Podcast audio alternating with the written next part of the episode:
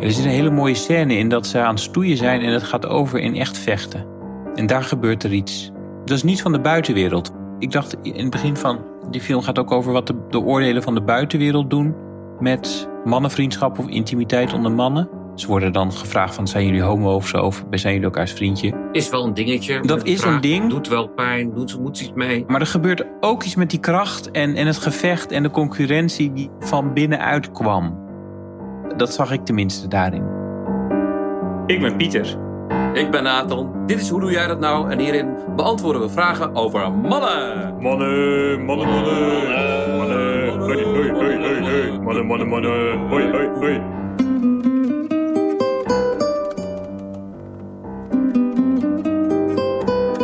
Hey Pieter. Hey Nathan. Nou, al onze apparatuur doet het. Goed je te zien. Hoe is het? Ja, goed. Ik heb niet heel veel in te checken. Maar ik dacht, wat me opviel, ik doe de laatste tijd veel relatietherapie. En dat vind ik echt fantastisch. Dat is ehm, een, eigenlijk een andere tak van sport dan individuele begeleiding. Nou ja, het is een hele andere tak van sport en ik vind het echt super leuk om te doen. Maar wat me daarin opvalt, is dat altijd de vrouwen contact opnemen met mij. Vrijwel altijd. Niet al altijd, er zijn ook mannen. Maar echt wel significant meer dan de helft van de keren ja, is het de vrouw die zich aanmeldt. Ik durf het bijna niet te zeggen, maar ik heb hier dat vrouwenrelaties belangrijker vinden dan mannen. In het algemeen. Maar goed. Vrouwen denken, misschien moeten we het toch samen doen. Zou kunnen, hè? Ja. Ja, of ze zien het iets eerder, of ze, zien, eh, ze hebben iets minder schroom daarop. Het is, nou ja, er is misschien min, toch wel minder schaamte op, of het wordt minder snel gezien. Ik weet het niet. Of ik weet het wel. Je weet het wel, hè? Al die dingen spelen een rol. Maar de oproep je dus, uh, man mag je ook het initiatief nemen daartoe. En ook het is, je kan het ook gewoon zien als onderhoud. Je doet je auto ook elk jaar naar de APK. Je hebt soms een derde oog nodig om de dynamiek te zien. Precies. Je hebt, ja, want het, ook, ook wat er tussen jullie is, is, is, niet, is ook weer iets anders. Dat kan ook groter worden dan nodig vaak, toch? Of wat juist niet is. Precies. En zelfs relatietherapeuten gaan zelf ook in relatietherapie. Het is niet iets wat je per se moet weten allemaal. Je hebt soms gewoon een derde oog nodig. En um, dat kan je als man dus ook initiëren. Nou, heel goed. Ik doe nu zelf nog steeds die cursus EFT. Ik heb hem nog niet klaar. Dus emotional focus therapie. Oh, leuk. En nou, dat het uitgangspunt is ook van, je kan, eh, de mens is niet gemaakt om het alleen te doen. Dus die hechtings die je als kind zo graag wilde, die heb je nu nog steeds eigenlijk. Ja. Ergo, je hebt de ander nodig. En Carson McCullers, mijn, mijn favoriete eh, boeken, uh, Hardest Lonely Hunter, die zegt dan ook, the most fatal thing a man can do is to stand alone. Ja genoeg gezegd worden. Oké, dus uh, mannen meld je ook. Laten we het een keer over relaties ook hebben. Want die paradox is erg boeiend. Want tegelijkertijd heb je in een relatie ook vaak een stil contract te verbreken. Het symbiotische contract heb je te verbreken en daar iets anders voor in de plaats te zetten. Leg even uit. Ja, symbiotisch is eigenlijk dat je voor het kindstuk in elkaar gaat zorgen. Dat je vanuit kinderlijke energie wil dat de ander voor je zorgt. Ja. En dat, het gekke is, dat heb je te doorbreken. Want je wordt aantrekkelijk door ook voor jezelf te kunnen zorgen. En voor je eigen verlangens te kunnen zorgen. Maar dat wil niet zeggen dat je niet een diepe verbinding en een diepe hechting en veiligheid nodig hebt. Grappig, grappig. Goed dat je zegt. Twee dingen komen mij dan weer omhoog. Enerzijds David Dida, die ken je natuurlijk wel, die mannengoeroe. Die zegt dat een vrouw pas op een man kan vallen als een man een hoger doel nastreeft dan die vrouw zelf. Dus er moet iets groter zijn dan de relatie. Okay. En uh, een vriend van mij die uh, vertelde gisteren dat hij voor zijn huwelijk een cadeau had gekregen destijds van een vriend. Die had het over twee soorten vertrouwen. Dus je hebt het vertrouwen als, uh, als zelfstandig naamwoord. Dat is dat kinderlijke vertrouwen. Want je moet er helemaal voor me zijn en alles moet goed zijn. En anders is het mis. He, dus dat ja. kind wat zich door zijn ouders verraden kan voelen, dat kan in het hier en nu. En je hebt vertrouwen waarin wantrouwen er ook gewoon naast kan zijn. Dat een soort van wisselwerking is. Vertrouwen als werkwoord. En dat is denk ik die volwassen relatie die waar jij bedoelt. Precies. Precies. En vanuit een soort volwassenheid verzoeken aan elkaar doet en je verlangens uitspreekt. Bijvoorbeeld, ik wil de zekerheid dat je me niet kwetst. Dat is, ja, dat is gewoon niet te doen. Je gaat elkaar kwetsen. Zo werkt het niet. En dat is een soort kinderlijke hoop. Uh, maar daaronder kan, kan je natuurlijk wel zoeken van, nou ja, welke veiligheid zit daaronder? Ja, die nu wel gepast is. En uh, nou ja, dat is de zoektocht. En daar heb je soms iemand voor nodig. Heb ik ook iemand voor nodig soms af en toe die meekijkt. Ja, omdat je zelf misschien al nog in die reactie zit, al een tijdje in die, in die, die fight or die flight. En denkt, laat maar of uh, ik wil het niet. Dan, ja. Uh, ja, dat is heel goed als iemand er even doorheen prikt. Ja, wat dat betreft ben ik helemaal dol op dat EFT. Dat uh, nou, leuk. smul er echt van. Nou, dan ga je een keer een samenvatting geven van de protestpolka. En zoek de boef. Ja, oké, okay, nice. Leuk. Gaan we doen. En hoe is het met jou? Nou, ook wel echt wel heel goed. Gewoon lekker aan het reïntegreren grenzen ook wel weer gesteld daar op het werk. Dus wat ik wel niet wil doen. Maar wat vooral eh, goed is, dat ik wel lekker in mijn lijf moet ook, omdat ik last had van mijn rug. Dus ik ben Pilates gaan doen. Pilates? Ja. En nou, Pilates is een soort van best wel stevig. Je kan zeggen, het is een hele stevige yoga of het is een hele specifieke fitness, wat, wat je ook wilt. In ieder geval heel erg met kleine oefeningetjes, eh, vooral op de rug, hè, Mhm. op soepelheid. En nou, de eerste keer dat ik daar kwam, eh, nou, man van 51, that would be me. Tussen allemaal meiden van 20 en 30. En dan kom ik meteen in een soort van ongemak, uiteraard, dat snap je wel. Ja. Maar ook een soort van schuldbesef. Ik voelde meteen, ja, ik weet geen idee wat zij vonden. Van, ja, hoor ik hier wel thuis? En ben ik geen viezerik? En Vieze dat- dat- voyeur. en dat kan ik binnen drie seconden wel. Ik weet precies wel, ik ben er voor mijn rug, niks anders. Dus dat was niet een heel diep gevoel. Maar wel dat ik dacht van, oh ja, maar het is voor hun. Ik weet, ik ken ze niet, maakt me niks uit. Ik vind het ongemakkelijk. Ik ben helemaal voorin gaan zitten. Mhm. Zodat ze niet kon denken, hij kijkt naar mijn billen of mijn benen of mijn borst of wat dan ook. En plus dat ik voorin, ik was op de kluns, want het was mijn eerste keer. Dus ik viel om en ik snap allemaal niet wat ze zei. Het allemaal in het Engels ook in Amsterdam. Mm. Dus ik was ook lekker aan het klunzen. Dus ergens was het ook wel weer heel geestig. Oké, ik zie een soort Curb Your Enthusiasm-achtige Dat. scènes voor. Het is echt een scène. En, en, en nou ja, goed. En ik doe het nu best wel braaf twee, drie keer in de week. En nou ja, dus het ongemak wordt steeds kleiner. En volgens mij vinden al die meiden het wel grappig, zo'n eh, zo'n oude bok ertussen. Oké, Dus eh, ja, dat is al wel weer geestig. oké, Dus dat is goed. leuk. Ja, hey, eh, we gaan het hebben over Plant Net. We gaan het hebben over twee films. The Banshees van Inisherin en Close. En dat kader gaan we het vooral hebben over jongensvriend, of over vriendschap eigenlijk. Zullen we beginnen met de Plantoinette, wat een ge- geniale naam is voor een twitteraar. Wat had zij ook alweer te vertellen? Ja, ze heet eigenlijk Antoinette en die twitterde een vraag. Ik lees het even voor. Moeders en zoons hebben vaak zo'n intense wederzijds afhankelijke band. En dat kan zo'n enorme druk op je relatie geven. Bijvoorbeeld moeders die nog steeds de kleding van een 25-jarige zoon kopen. Wat is het meest intense dat jij hebt meegemaakt tussen je ex-vriend en zijn moeder? Ja, dat waren een boel, heftige voorbeelden. Het was echt een geniale vraag. Ja, en ja, ik schrok er wel van. Eh, Misschien een beetje naïef. Ik bedoel, ik weet dat mensen vaak dat de relatie met moeders of met ouders in het algemeen probleem, ja, sowieso soms eh, moeilijk kan zijn. En zeker eh, rondom adolescentie. Maar ik vond de verhalen toch wel heftig. Dus Antoinette schreef zelf Ja, doe die even. bijvoorbeeld als voorbeeld: de moeder van mijn eerste verkering millimeterde zijn haar om de week. Punt. Naakt. Punt. In bad. Punt. Gingen ze daarna samen douchen. Dat is wel extreem. Ja, daar, moet ik, daar, kan daar kan je niet overheen, denk ik. Maar er waren ook moeders die uh, zonen van 25 een boterhammetjes nog smeren, toch? Ja, een boterhammetje smeren. ehm, maar ook inderdaad de concurrentie en strijd aangingen met die vriendinnen. Moeders die gewoon veel te veel contact eigenlijk hebben met hun 25-jarige zoon. Die dus de jongen een soort van verstikken. En, en de jongen heeft het misschien niet eens door. Maar in ieder geval die verbijsterde verkering van hem. Ja, Ja, die kreeg haar erbij. Ja. Wat kan jij erover zeggen? ik zei al, ik schrik ervan. Want sommige dingen waren wel echt op het incestueuze af. Ja. Dat wil niet zeggen eh, echt seksueel incestueus, maar wel... Laten we hem even te symbiotisch noemen. Hè? Nou ja, je kan zeggen, het zijn haast symbolische handelingen. Dus je ziet haast zo'n mechanisme waarbij een moeder niet weet wie ze nog is. Hè, dat denk ik erin te zien. Als ze geen moeder meer is, dus als een kind zelfstandig wordt. Dat is een mechanisme wat er is. Dus eigenlijk vanuit TA zou je zeggen, die persoon heeft dan, krijgt een junctie, blijft een kind. Ja, dus dat is die moeder die zegt dat onbewust tegen zo'n zoon. Die houdt hem klein Ja, om haar eigen levensvervulling, eh, lot, wat dan ook, in de hand te houden. ja, dat is denk ik een heel sterk mechanisme. Dat kan verschillende oorzaken hebben. Het kan komen vanuit de trauma's of vanuit het verlies van moeder. Het kan komen doordat eh, de moeder eenzaam is. Het kan komen omdat op die manier de liefde beantwoord werd. En dat mensen niet weten hoe ze de relatie vorm moeten geven. Bijvoorbeeld omdat er niet van vader kwam, van de partner, als hij er al was. Ja. Ja, maar het kan ook zijn dat de moeder echt haar rol anders niet meer kent. Ja, dus niet weet wie ze is als er geen moeder eh, meer is. ja. Dat zie je denk ik vaak bij dat een enigskind zijn die zoons, denk ik vaak dan. Hè? Dat kan haast niet anders. Want anders heb je gewoon te doen met die andere energieën. Zeker als er nog een dochter bij is. Enig, partner. enig kind of de jongste. Of de jongste, ja, ja, precies. En wat je ook ziet, en wat ik ook dacht te zien, is van ja, een vrouw die haar partner mist. En dat wil niet zeggen dat alle alleenstaande moeders op deze manier natuurlijk met hun kinderen omgaan. Nee. Want die kunnen dat heel gezond De doen. meeste niet, denk ik. Gelukkig bij de meesten niet, nee. Maar er zijn natuurlijk ook mechanismen waarbij de moeder onbewust eigenlijk haar partner mist. En, en dan de zoon toch de rol van de partner gaat spelen. Nee, ik heb het eh, vorige editie van deze podcast sprak ik een, man, Pieter, die daar dus ook mee te maken had. Dus een, enigst kind en een bijna verstikkende moeder die in zijn geval ook nog elke week het huis kwam schoonmaken terwijl hij al 30 was. En hij kon dat niet op tafel brengen zonder haar heel erg te kwetsen. En hij hield natuurlijk heel veel van de zij van hem. Dus het was ergens, liet hij het maar zo. En het was ergens ook fijn, even los van het praktische stukje. Maar nou ja, sowieso eerde hij haar. Maar toen zij overleed, toen vertelde hij wel, het was natuurlijk ook rouw. Maar er, was, komt ook heel veel boosheid op haar kwam toen omhoog. Dat kon toen pas eigenlijk plaats hebben. Van dat, ja, dat, is dat hij zich eigenlijk dacht van, ja, ik ben toch wel heel, veel te lang door haar uh, nou, verstikt of uh, te, symbiotisch met haar geweest.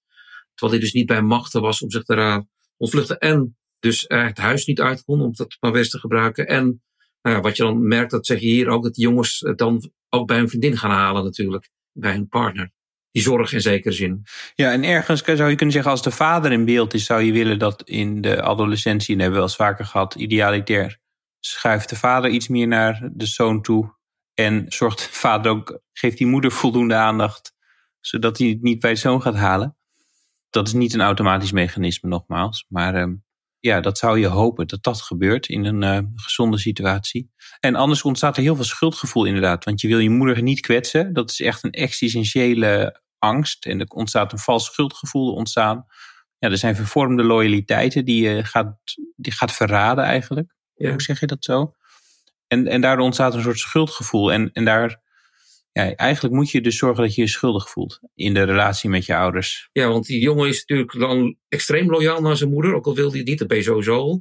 Dus kan hij zich ook niet helemaal geven aan zijn partner, aan zijn vriendin. Dat hij dat wel denkt misschien, maar uh, ja, dat komt dus niet helemaal. Ook al hij is die moeder er niet letterlijk op en die vriendin die voelt dat natuurlijk, van hé, hey, hij is er niet helemaal. En dat levert dan weer spanning op, waardoor je bevestiging krijgt van zie je wel, ze is niet te waarde voor je, of wat dan ook. Ja.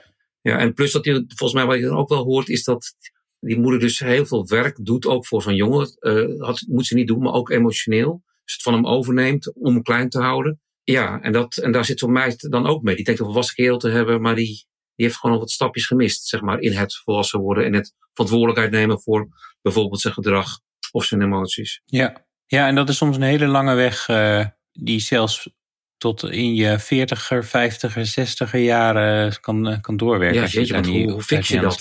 Hoe fix je dat? Nou ja, ten eerste gewoon dus dat gevoel van schuld en verraad, die voortkomt uit die valse loyaliteit, niet ontwijken. Dus vaak is schuldgevoel een reden om iets niet te doen. Mm -hmm. En dat is in een gezonde relatie zo. Dus je gaat iemand niet expres pijn doen en dan voel je je schuldig. En dat hoort bij gezonde gewetensontwikkeling.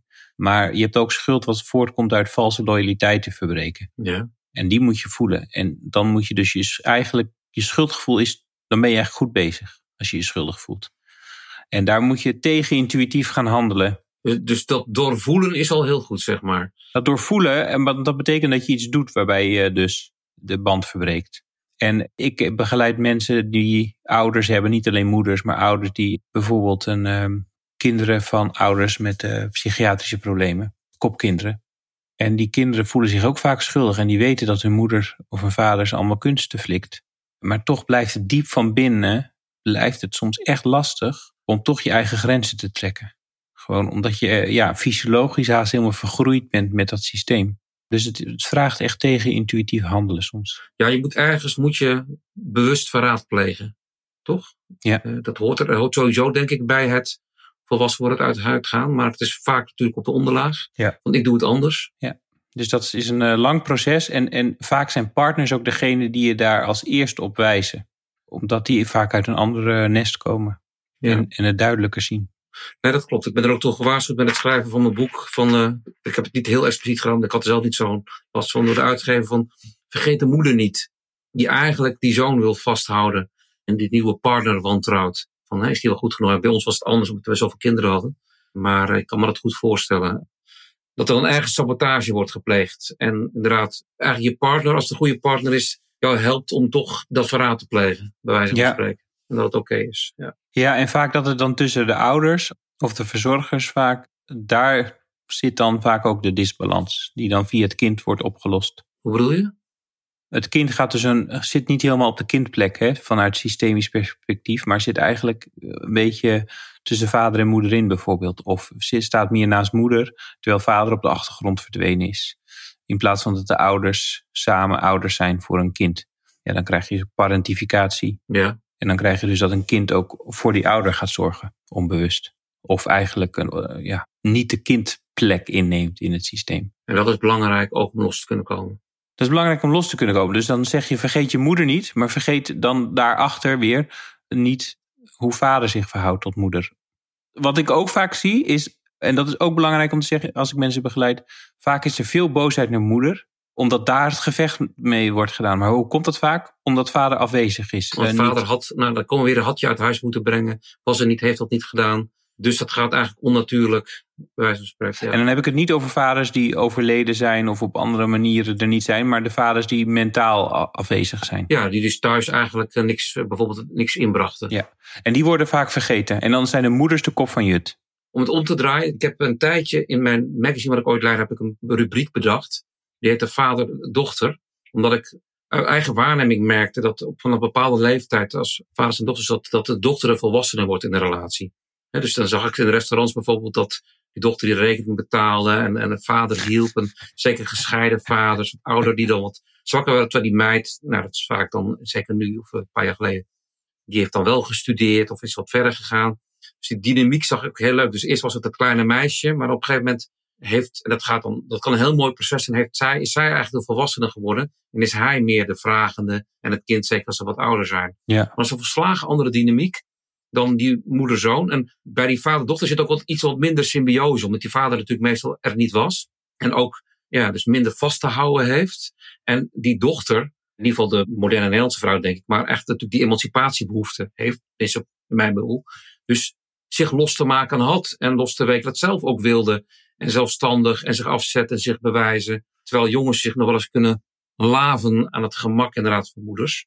Ja. En dat zag ik eh, omgekeerd. Maar anyway, eh, de grap is wel, na, na een keer of tien was het verhaal verteld. Of acht, weet ik veel. Toen heb ik de serie maar weer opgeheven.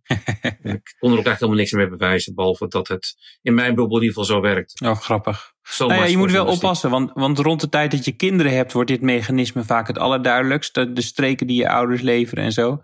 En dan moet je je echt nog meer losmaken van je ouders en een nieuwe verhouding met ze aangaan als opa en oma. En dan heb je 10, 15 jaar en dan word je mantelzorger.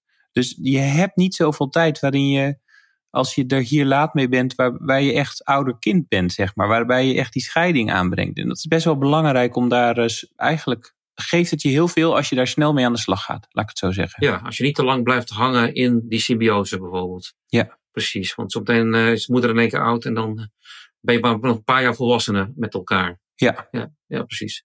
Oké, nou, dankjewel, Plant van Net. En lees de reacties, lees dat tweetje en de reacties. Het is, het is ook echt heel erg grappig. Yes, zetten we in de show notes. We gaan eh, over eh, naar eh, de film. En ik heb één fragmentje en dat ga ik nu afspelen. do worry sometimes just entertaining myself while I stave off the inevitable.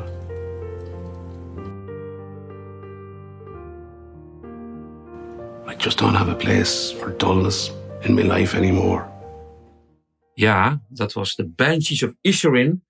Voor eh, een gemeenschap op een fictief Iers eiland. Waar twee mannen, dat kunnen we wel verklappen, want het zit in de trailer, uitgebreide trailer. De vriendschap eindigt tussen twee mannen. En de vraag is, die als je gaat kijken, is nou, waarom? En wordt het vredig, eh, al dan niet vredig opgelost? Wat is daar gebeurd? Wat vond jij ervan? Ja, ik vond het een mooie film. Maar ik dacht ook wel, jeetje, wat is het een saai leven in zo'n klein dorp, zeg. Waar niks gebeurt. Waarin Naar het café, hè? En, eh, naar het café en de kerk en ook zeg maar zo'n hiërarchische vorm van, zo'n strenge vorm van geloof, waarbij er eigenlijk heel weinig spiritualiteit is. En een kroeg en voorspelbaarheid. Maar iedereen draait, ja, nee, waar we het de vorige keer over hadden, over spel of intimiteit. Iedereen speelt een rol. En oh, ja, dus het, woog wel zwaar op me, die verveling en die saaiheid. Dacht ik, even oh, los van die prachtige beelden. Maar ze- Ja. Heeft het jou iets verteld over mannen of mannengedrag? Mij niet, namelijk. ik vond het Nou ja, en uiteindelijk toch wel. Maar goed, ik zo. Ik, nee, ik vond het moeilijk om er met de bril van man of vrouw naar te kijken. Ik zag wel een man die iets wilde nalaten en ineens geen, en dacht van ik zie- kom in een andere levensfase terecht. Ik wil iets nalaten. En die was het riedeltje wat er afgedraaid werd spuugzat. Dus hij wilde breken met het patroon. Niet Colin Farrell mensen, maar die ander. Ja, dus het is een vriendschap en één man uiteindelijk wil die gewoon nog wat met de jaren die hem resten doen in zijn leven. Iets nalaten, muziek maken en geen tijd verspillen aan saaie gesprekken. Dat was het idee. Maar wat er daarna gebeurt is eigenlijk een soort escalatie. Ja, het loopt uit de klauwen. Het loopt uit de klauwen, terwijl er wel momenten van intimiteit juist ontstaan en nieuwe dingen geprobeerd worden. Dus ergens missen ze elkaar. Wat ik zag is dat ze het heel erg mislopen. Dus het ene spelmatige gedrag van saaie herhaling van saaie gesprekken. Oh, mooi weer, lekker. Ja, nou, mooi weer, warm. Weet je, dan ga je echt dood. Dat, ik, ik trek dat ook niet echt. Maar dat werd vervangen door een soort escalatie van kwaad tot erger. Dus werd er wel eigenlijk contact gezocht, maar op een hele ongezonde manier weer. Behoorlijk. Maar de echte intimiteit, er waren wat momenten van echte intimiteit. Of kansen van intimiteit. Maar de enige, de, eigenlijk die gekke jongen die in die film zit, die zorgde, die was heel lucide. Die, die legde zijn wens op tafel, zijn verlangens. Bijvoorbeeld de verlangens naar een vrouw. Ja. Hè, de- legde die op tafel. Die gaf aan waar, nee, die was eerlijk over iedereen eigenlijk. En die was integer. En dat was eigenlijk de enige persoon, nou die zus trouwens Die ook. zus die, Chopin. Ja, ook wel. Ah, mooie vrouw. maar. Chopin, nee, nee, we moeten niet alles verklappen. Prachtig karakter. Maar die lieten wel wat intimiteit zien. Maar die twee mannen, die konden daar, eh, die, die pikten dat ook niet op. Nee, ik kon er dus niet zoveel met elkaar uitdiep. Ik dacht, ja, mooi gefilmd, prachtig. Maar toen ging een, eh, heel grappig, ging een, ik vroeg het aan een vriend van me met die, weekend in Oostende was. Die was in Utrecht geweest, in Louis Hardlopencomplex. En daar hebben ze altijd iemand, een explicateur, die gaat uitleggen. Mhm. En ik heb het heel kort gehoord, maar die zei... Nou, je zou deze film ook kunnen zien, en misschien heeft regisseur dat ook wel gezegd hoor, als een, eh, eigenlijk een metafoor voor een liefdesrelatie. Waarbij een van de twee partners, protectievaak de vrouw, zegt: Ik ben het gewoon zat, deze relatie. En ik heb ook helemaal geen zin om het uit te leggen. Ik heb geen zin om eindeloos te gaan discussiëren waarom het mis is gegaan. Het is klaar, ik wil het niet meer. En dat, dat hoor ik wel vaker. Dat het in één keer, tot verbazing van de andere partij, vaak de man, die dan zegt: mij niet hoeven. Dat die vrouw zegt: Ja, maar het is gewoon klaar over uit. Ik wil het niet meer. En het misschien al dan niet jarenlang heeft proberen duidelijk te maken. Of, of, of, of daar ook onmachtig is was. Mhm. En je ziet, totdat we willen spoilen, dat Colin Farrell, dus eh die andere naam ben ik vergeten, daar noem ik hem maar even, niet mee om kan gaan. Hè? Dat, die snapt er helemaal niks van. Dat, dat zijn, nou, dat zie je in de trailer ook, dat zijn vriend het heeft uitgemaakt. En dat is denk ik wel, ik dacht, oh ja, dat zou wel eens kunnen. Dat het een metafoor is van, zoals het kan gaan in een liefdesrelatie, in een lange liefdesrelatie, dat een van de twee, vaak de vrouw, zegt, het is gewoon op, het is klaar. Ik wil, ik wil verder met mijn leven. Nou, precies als deze gast. Er is nog meer. Er is nog meer. Wat weet ik niet eigenlijk? Dat hoeft ook niet, doet er ook niet toe. Ik denk dat er meer is. Of helemaal niet te vertellen wat het is of wat ik wil. Dat gaat je niks aan. Het is gewoon overuit. Accepteer het maar. En dat dat natuurlijk verschrikkelijk lastig is. Ja, dat, dat lijkt me mezelf zo overkomen. Als Martinez zou zeggen van nou, het is eigenlijk wel klaar. Nou, dan heb ik er maar mee te dealen. Nou, doe het maar eens. Nou ja, hier leer je dan hoe je dat misschien niet moet doen. Nou ja, als het een, hoe heet het, een, eh, misschien staat voor een liefdesrelatie, dan is Colin Farrell wel typisch de, de man die het niet snapt en ook niet bij zichzelf te raden gaat. Ja. Maar ook zijn zus vraagt ook aan hem op een gegeven moment, ben je nooit eenzaam? En dan zegt hij, hij is, hij is dood eenzaam. Hè? Hij is, in alles van die hele film zie je dat hij dood eenzaam Maar hij kan niet bij dat gevoel komen en hij heeft zijn ezel als vrienden eigenlijk. Hij ontkent het gewoon. En iedereen die wel erover begint, die verklaart hij voor gek eigenlijk. Ja, want het hoort er ook een beetje bij daar natuurlijk. Dat wijdse en dat noem maar op. Dus, eh, Ja.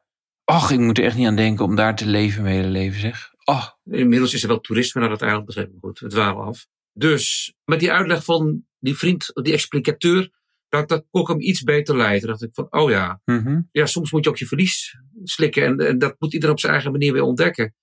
En de, het succes is niet gegarandeerd. En je hebt ook het ook niet altijd uit te leggen. Dat is maar heel pijnlijk wel. Ja, en ik denk dat het belangrijk is om in eh, relaties die je hebt, ook als je elke week met elkaar in de kroeg zit, tenminste, dat sommige mensen worden dat zat. En dat snap ik. En, en het leven is niet zozeer zat op dat eiland omdat mensen, of het leven lijkt me niet zozeer saai omdat daar heel weinig mensen zijn, maar omdat die mensen het riedeltje afdraaien, maar niet echt eh, intiem zijn. En dan wil je iets anders en je weet niet wat. Ja, dat is ook Ja, en, dat is ook moeilijk. Maar ja, dus wat ik dacht was, ja, zoek wel die intimiteit op. eh, al- als je een relatie met iemand wil blijven houden, een vriendschappelijke relatie of een liefdesrelatie. Wat wel frappant was trouwens, is wat, dat is de, niet Colin, die andere gast, die Brandon Huppeldepup, dat hij eigenlijk was dat hij best wel vrolijk was verder. Ja, Die, had, die zat lekker in die kroeg, zat hij lekker muziek te maken, die had eigenlijk best wel naar zijn zin. Ja. Eigenlijk had hij, was hij zijn weg wel weer aan het vinden. Maar goed, nu gaan we bijna al te veel spoilen. Dus eh, kijk hem vooral. We hebben nog een film gezien al een tijdje terug. Jij ook en ik ook. Close. Yes. Over eh, twee eh, Belgische hartsvriendjes. Op de basisschool. op of de die gaan naar de middelbare school, eh, eerste Ze klas. gaan naar de middelbare. Ze gaan in een transitie. Ze worden groot. Ja.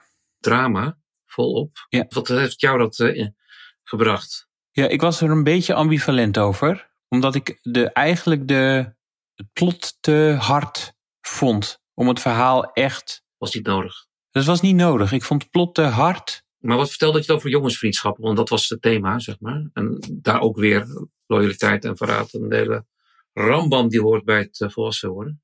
Ja, er zit een hele mooie scène in dat ze aan het stoeien zijn en het gaat over in echt vechten. Ja, mooi hè? En daar gebeurt er iets.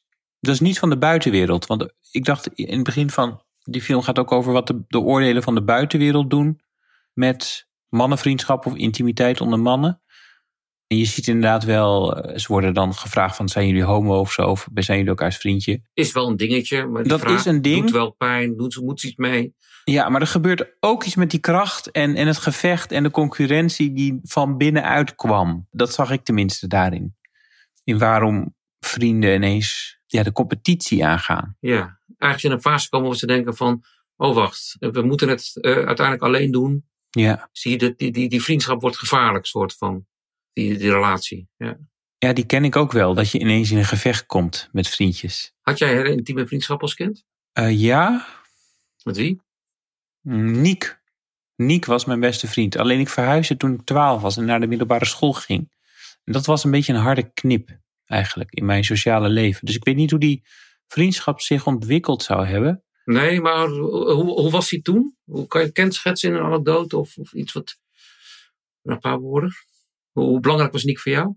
En Niek was heel belangrijk voor mij omdat hij een soort tweede thuis bij hem. Mhm. Het ging daar heel anders aan toe dan bij mijn thuis. Hij had een oudere broer. Ik had geen oudere broer. Dat vond ik heel fijn. En ik hoefde daar niks. Maar ik herinner me ook wel dat ik hem verraden heb op school. Hij werd wel eens gepest en dat ik daar soms niet voor ging staan of ehm, zelfs meedeed. Dus er zat ook een, er zaten soms ook wel omkeringen in. Voelde je daar toen al rot over? Ja, Dacht ik al. Ja, daar ben ik toen ook wel eens naar hem toegegaan weer daarna. Maar wel laf. Ik was wel laf. Het heeft me wel eh, wat gedaan met mijn gewetensontwikkeling.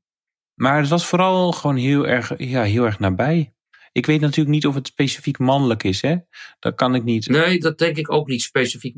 Alleen ik heb het idee dat mannenvriendschappen eindigen. Nou, een heel artikel over, daar kom ik denk ik vraag niet meer aan toe. Mhm. Per definitie bijna. Die, die, die mate van intimiteit, bijna verliefdheid eigenlijk, die zo kan hebben. Omdat je zo, dat, dat zie je in de film Close ook. Jongens zijn zo op elkaar ingetuned. En ik denk niet dat het bij vrouwen per se anders is. Maar ik denk dat het bij vrouwen niet, niet een ouder is of wat dan ook. Of een maatschappij die zegt, ja nou is het mooi geweest. Nu moet je het alleen doen. Nee. Laat het los. Nee. En dat is bij mannen, of het nou letterlijk gezegd wordt, natuurlijk wel zo. En, of een school die zegt, zijn jullie homo? Nou, ik weet nog wel dat dat ook bij ons gezegd werd, ja, of dat we homo waren en zo. Ja. En dat was ook wel ehm, vervelend. Dus er zit wel inderdaad iets tegen intimiteit in, naar buiten toe. Maar ook, wat ik ook fijn vond, was ja, als je puber en je begint eh, geïnteresseerd te raken in ehm, seks en vrouwen. En die oudere broer die had eh, het penthouse of zo liggen. En die mochten wij toen bekijken. Dus via die, die oudere broer was ook een soort ja, ouder iemand die ik verder niet had. Die mij wat meer van de wereld liet zien, zeg maar. En ja, het zou toch wel fijn zijn, denk ik, als jongens van die leeftijd iets meer oudere mensen om zich heen hebben. Die ze daar wat meer bij begeleiden. Dat zegt Dus iemand. met de penthouse, maar in ieder geval. Nee, niet met de Ze de penthouse. wereld inbrengen. Maar de wereld Ja. inbrengen. En dat zegt een iemand als, die vader, ja. als Cabor Maté zegt dat natuurlijk ook. Dat de jongeren te weinig, als ze adolescent zijn, te weinig, te veel leren van leeftijdsgenoten. Ja. En te weinig van oudere Die mensen. ook En niet weten. Die ook Nee. maar- ja, en wat je dan met jongens ziet, dat staat, dat staat in het artikel wat we nog gaan delen, hè, van het eindigen van jongensvriendschappen. Is dat je dan vooral als man gaat leren wat je niet moet zijn. Je moet niet een meisje zijn, je moet je niet homo zijn, je moet niet dit, je moet niet dat. Want dat leer je van je vriendjes om je te onderscheiden. En terwijl het natuurlijk in die jongensvriendschappen het eigenlijk ging om wat je wel kon zijn, wat je wel wilde zijn. En dat heb je toch ook te doen. En dat kan een, een oude rolmodel je ook leren als het goed is. ja. Ja. Maar wat had dat gedaan voor die jongens in Close als er een oudere man bij was geweest die. Want ze hadden hele zorgzame ouders allebei. Lieve ouders, ja. Ik weet het niet, je weet het nooit, hè. Maar het, het is een feit dat de krachten die tegen jongens zeggen van hallo, je moet het nou alleen doen. Dat gaat veel verder dan autonomie. En eh, dat mensen, ouders bang kunnen zijn of de omgeving voor die liefde ook niet begrijpen eigenlijk. Want dat zijn ze zelf ook verleerd of ontgroeid. Die kinderlijke liefde tussen twee jongens. Ik had hem ook hoor, voor eh, mijn vriendjes destijds. Ja? Dat, die, die, die krachten zijn heel groot. Dus ja, ga er maar eens aan staan. Ja, en ik nodig iedereen uit om, om het wel actief goed te keuren en te ondersteunen. En van joh, eh, hou dat vast. Die, die vriendschap en die liefde, die mag er ook gewoon zijn. Hoe heette die, eh, jouw eh, goede vriend op de middelbare of op de basisschool?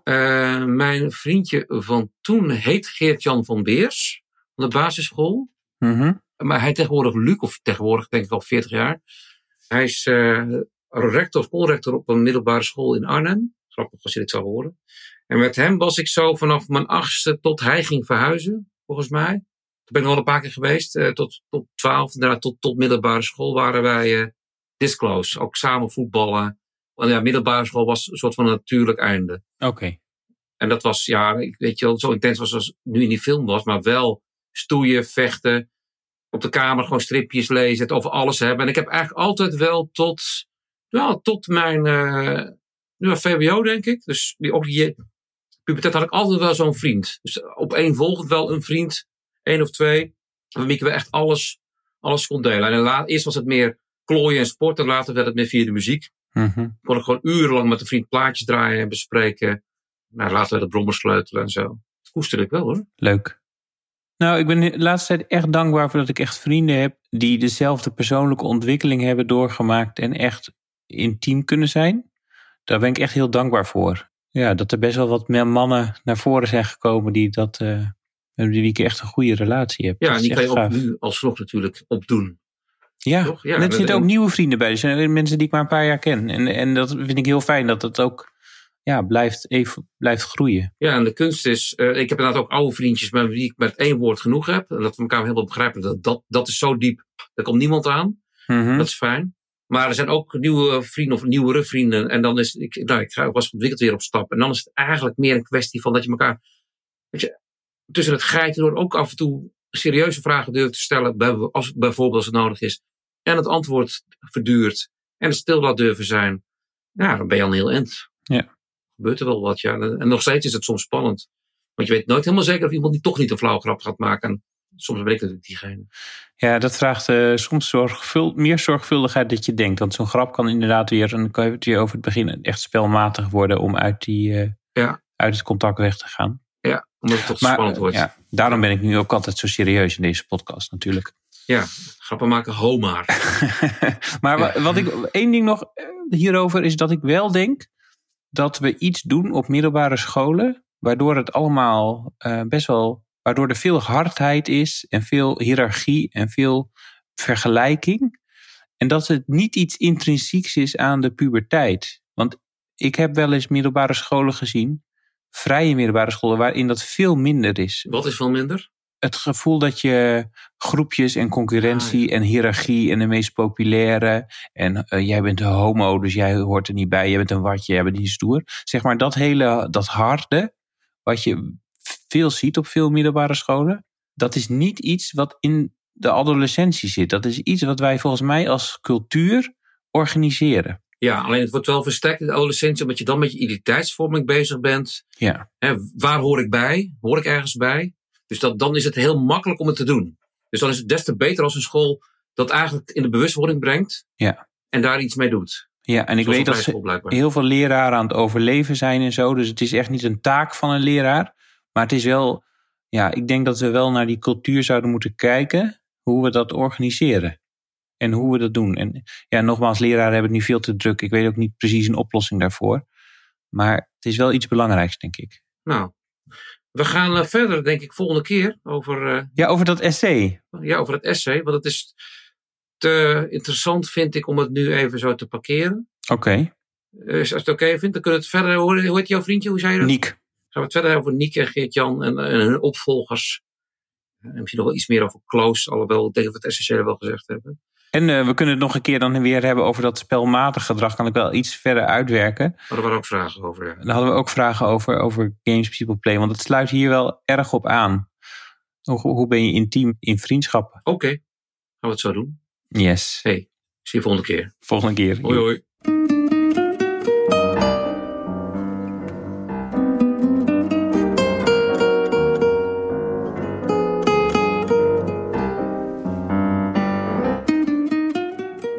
Heb je een vraag over een man of mannen, over hun gedrag en wat het met jou deed? Mail hem dan naar hoe doe jij dat nou at gmail.com. Als audiobestand, maar je mag het ook lekker intikken. Of, en dat is het makkelijkste, spreek hem in op het nummer 06 82 34 80 74. 06 82 34 80 74. En je vindt deze informatie ook in onze show notes. Ik was Pieter. Ik was Nathan en dit was de podcast Hoe doe jij dat nou? Waarin wij vragen beantwoorden over mannen. Mannen, mannen, mannen, mannen, mannen, mannen, mannen, mannen. Hey, hey, hey.